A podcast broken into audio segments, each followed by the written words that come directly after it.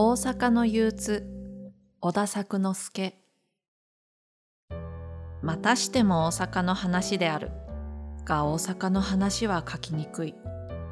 大阪の最近のことで書きたいような愉快な話はほとんどない。余震ばあっても差し障りがあって書けない。音に聞く大阪の闇市風景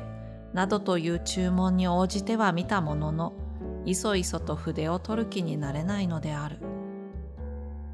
とこんな風に前書きしなければ近頃は文章が書けなくなってしまった。読者も憂鬱だろうが私も憂鬱である。書かれる大阪も憂鬱であろう。私の友人に寝る前に香り高いコーヒーを飲まなければ飲めばの誤食ではない。眠れないという厄介な悪癖の持ち主がいる。飲む方も睡眠剤にコーヒーを使用するようでは全く憂鬱だろうがそんな風に飲まれるコーヒーもおそらく憂鬱であろう。それと同じ伝で大阪を書くということは例えば長井家風や久保田万太郎が東京を愛して東京を書いているように大阪の情緒香りの高いコーヒーを味わうごとく味わいながらありし日の青春を刺激する点に楽しみも喜びもあるのだ。かつて私はそうしてきたのだ。私はまだ30代の半ばにも達していないが、それでも大阪を書くということには私なりの青春の解雇があった。しかし私は今、解雇団を求められているわけではない。傍らに秋草の花語る楽。滅びし者は懐かしきかな。という牧水流の感情にふけることも許されていない。私の書かねばならぬのは香りの失せた大阪だ。いや味わえない大阪だ。睡眠剤に使用されるコーヒーは結局実用的コーヒーだが今日の大阪もついに実用的大阪になり下がってしまったのだろうか。しかし大阪はもともと実用的だったと人は言うだろう。違う。大阪以外の土地が非実用的すぎただけで大阪には味も香りもあったのだ。しかもそれは他の土地よりも高かったのだといえばあまりに未びいきになりすぎるかもしれないが少なくとも私は大阪は香りの高いじっくりと味わうべきコーヒーだったはずだと信じている。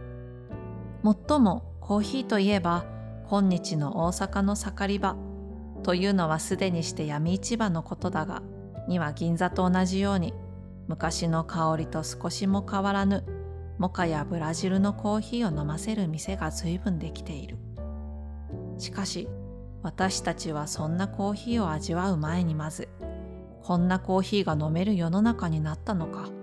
しかし、どうしてこんなコーヒーの原料が手に入るんだろう。と驚くばかりである。と言って、いたずらに驚いておれば、もはや今日の大阪の闇市場を語る資格がない。1個120円の栗まんじゅうを売っている大阪の闇市場だ。12円にしては安すぎると思って買おうとしたら、1個120円だと聞かされて肝を潰したという人がいるが、それくらいのことに驚いて肝を潰すような神経では、大阪の闇市場に一歩入れば、エトランゼである。一たる1万円の酒樽も売っているのだ。人を驚かせるが自分は驚かないのがダンディの第一条件だという意味のことをボードレールが言っているが私たちはこの意味でのダンディになることが差し当たって強靭にならないための第一条件ではあるまいか。それほど見るもの聞くものが驚嘆すべきことばかりなのだ。しかも驚嘆すべきことが応接にいとまのないくらい目まぐるしく表情を変えて慌ただしいテンポで私たちを襲っている昨日今日、いちいち馬鹿正直に驚いていた日には、明日の神経が早、おぼつかないのである。俗な言い方をすれば、驚いている暇もない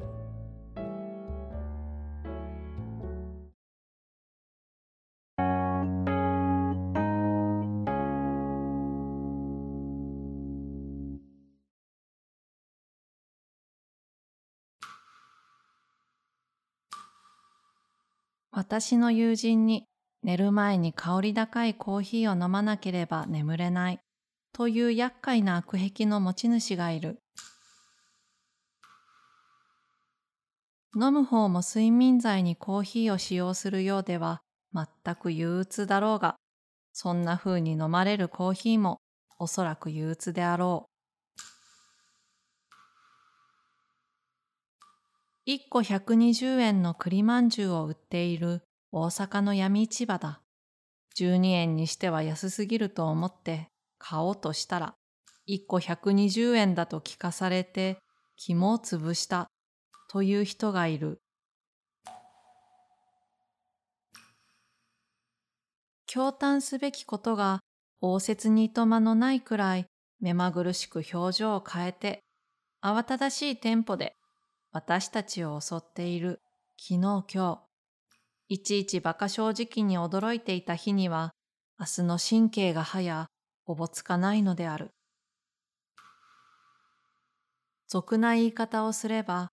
驚いている暇もない。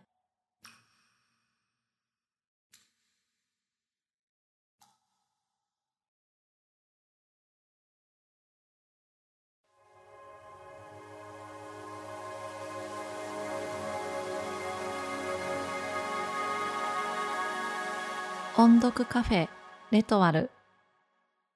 皆さんこんにちは、えー、今回は小田作之助の大阪の憂鬱を読みました。大阪の憂鬱のコーヒーはいかがでしたか、うん、睡眠剤に使用される実用的なコーヒーでしたね。この大阪の憂鬱は4章からなる雑文。雑文というのは専門的ではない気軽に書き流した文章のことであの最初のところに、えー、書いてあるようにですねこれは大阪の話です。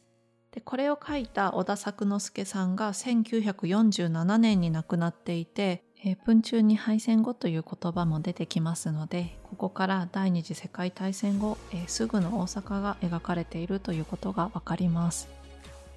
戦争で焼けなかった美しいままの京都との対比の中で描かれるんですが、まあ、大阪を薄汚い旦那京都を大阪と分かれてますます美しく華やかに生き生きと若返った女性に例えた描写とかあと大阪の闇市場で売っているホタルなんかもうこのワードなんとなく美しさを感じさせるんですけど、まあ、そのホタルというのがあの、まあ、京都ではですねただで飛んでいるホタルでそれをですねわざわざ大阪から捕まえに行ってまあ、闇市で売っているというこう惨めさとかなんかクスッと笑ってしまうような印象に残る描写が多かったです。で、えっと、小田さんが、大阪の人なんですね。まあ、それでこんな風にこう描けるし、えっと、これをですね大阪の人じゃない人が書いたらちょっとまあ悪口になっちゃうのかなと思うんですがまあ面白いところですね。頼もしい大阪、えそして哀れな大阪こんな言葉も使われています。この第一章でのキーワードはまず大阪えそれから憂鬱。これタイトルですよね。大阪の憂鬱。それからコーヒー。えそして実用的。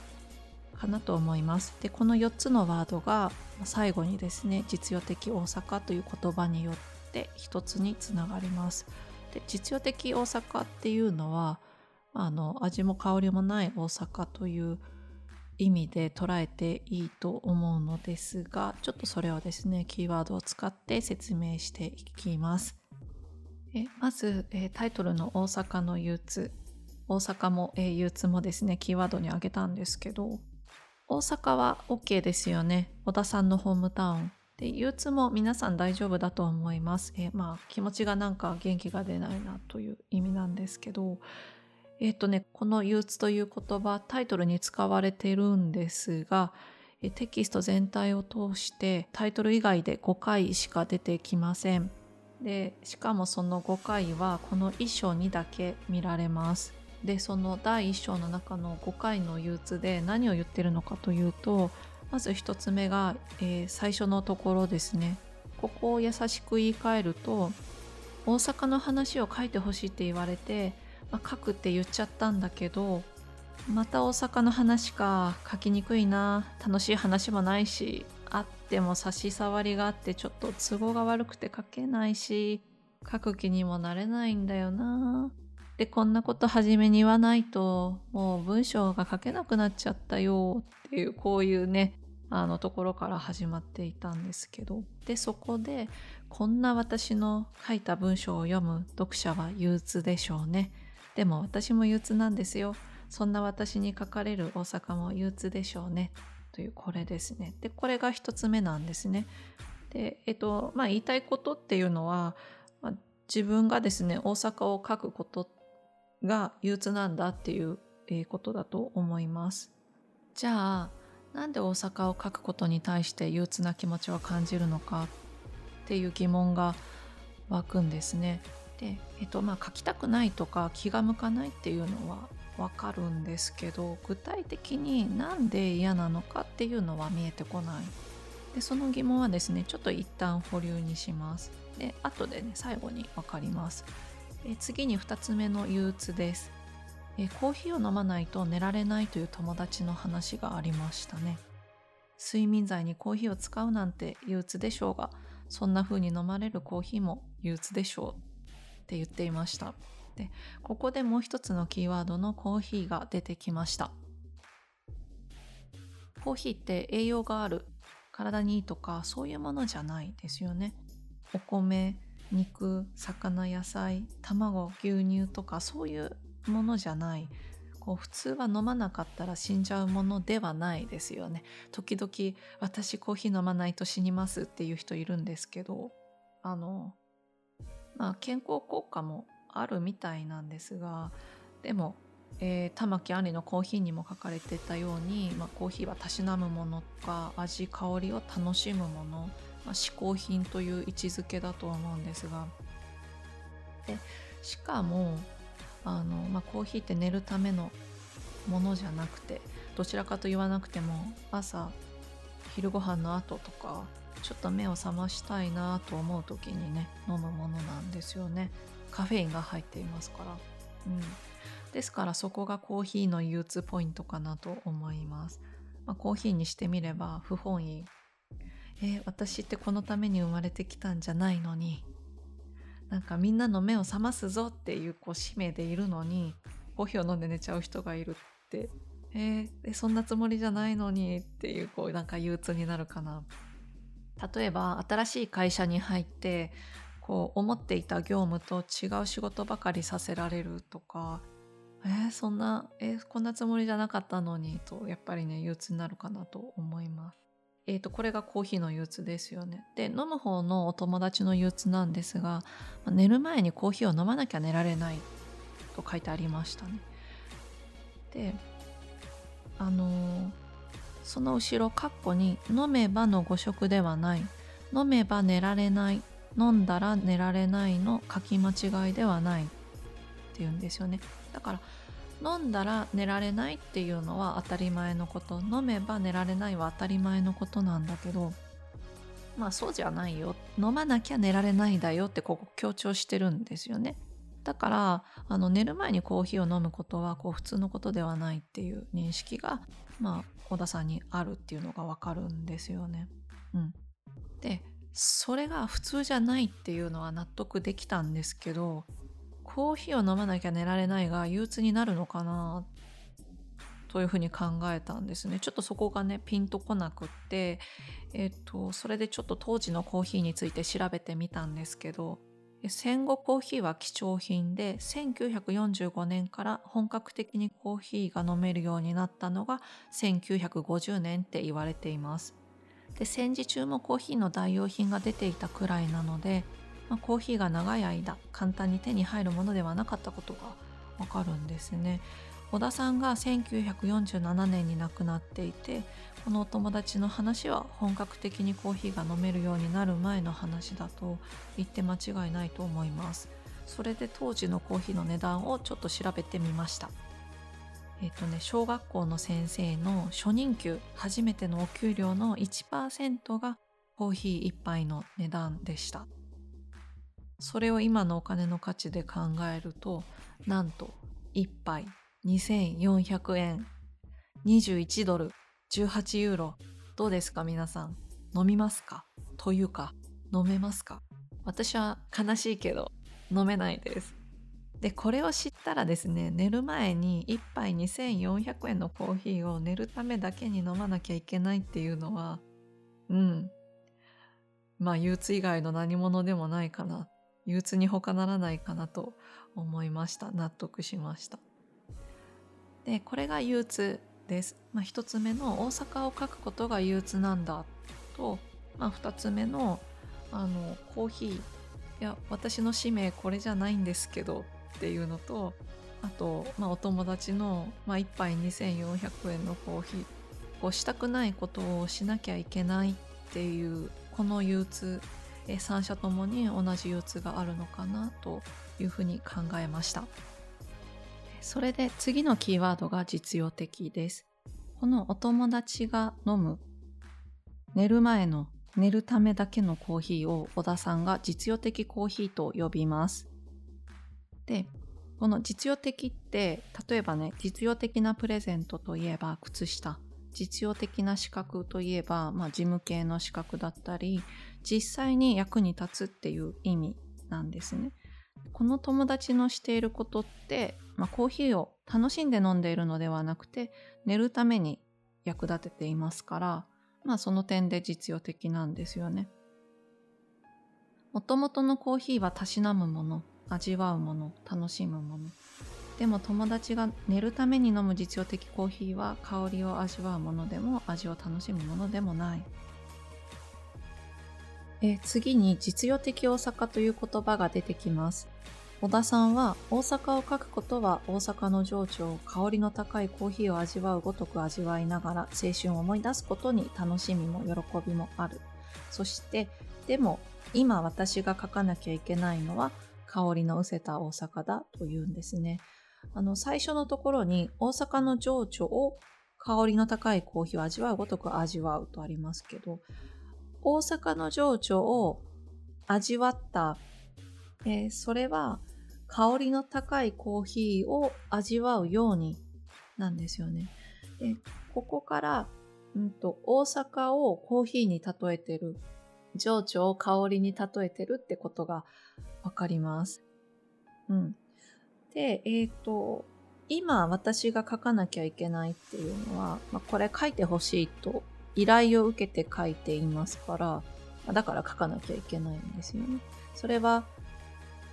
あの、昔のその青春を思い出す楽しい、嬉しい大阪じゃない、昔の大阪じゃなくって、香りの失せた大阪、香り、蝶々が失せた、なくなった大阪、蝶々がなくなった大阪を今、私は書かなきゃいけないと言ってるんですよ。で、蝶々がない大阪、蝶々がない街ってどんなものかと、あの、まあ、言い換えるとですね、雰囲気、まあその雰囲気も気持ちになんかつながっている雰囲気が情緒なんですけど、あの、それがなくなった。で、うんと、まだわかりにくいですよね。で、情緒がある街っていう言葉で、あの、インターネットで探してみたら出てきたのが、え、ー、と、埼玉県の川越、それから、え、ー、と、石川県金沢の東茶屋街、それから岐阜の高山、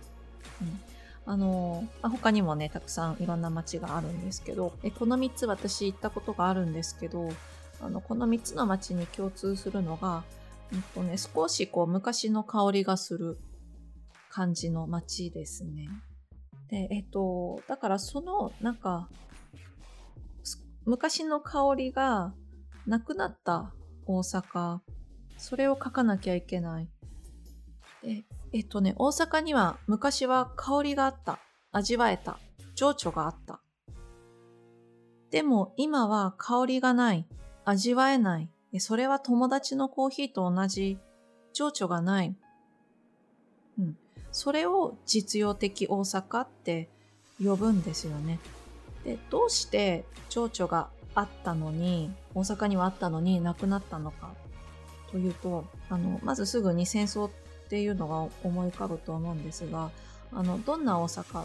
大阪を形容する言葉をですね、ちょっと調べて、まあ、テキストの中からあの探してみました。実用的大阪の他に、焼けた大阪、焼けてもさすがに大阪、灰色の大阪、えこういう言葉が出てきました。それから牧水の歌を引用してますね。傍らに秋草の花語る楽、滅びしいものは懐かしきかな。滅びたものは懐かしいなえ。こう言ってるんですね。実際にですね、1945年3月から8月、8回にわたって大阪大空襲がありました。そこで、まあ、1万人以上の一般市民があの亡くなっているんですね。で当時のその写真もちょっと見てみたんですがその本当に大阪の街が焼けてしまってあの、まあ、ポツポツとちょっとこう家みたいなものが見えるくらいですね本当にあのなくなっちゃったっていう、うん、その街がなくなったんですよね。えっと、だけど復興もあの進んでいてテキストの中に穴地を埋めたという表現もあるので新しい町がもうですねできていたというのが分かります。ですから実用的大阪っていうのはこう情緒をなくしてしまった大阪新しい大阪香りがない味わえないえそれで書きにくいな楽しい話もないしあっても差し障りがあってちょっと都合が悪くて書けないし書く気にもなれないなというこの最初の今の大阪を書くことが憂鬱なんだにつながってくるんですよね。えここまでえ大阪に対しての憂鬱がコーヒーを通して描かれていました。昔の香りをなくした大阪ですが、闇市場に行くと昔の香りと少しも変わらないコーヒーが飲める店が随分できている。と話が闇市の方に入っていきます。そこでは驚くことに何でも売っています。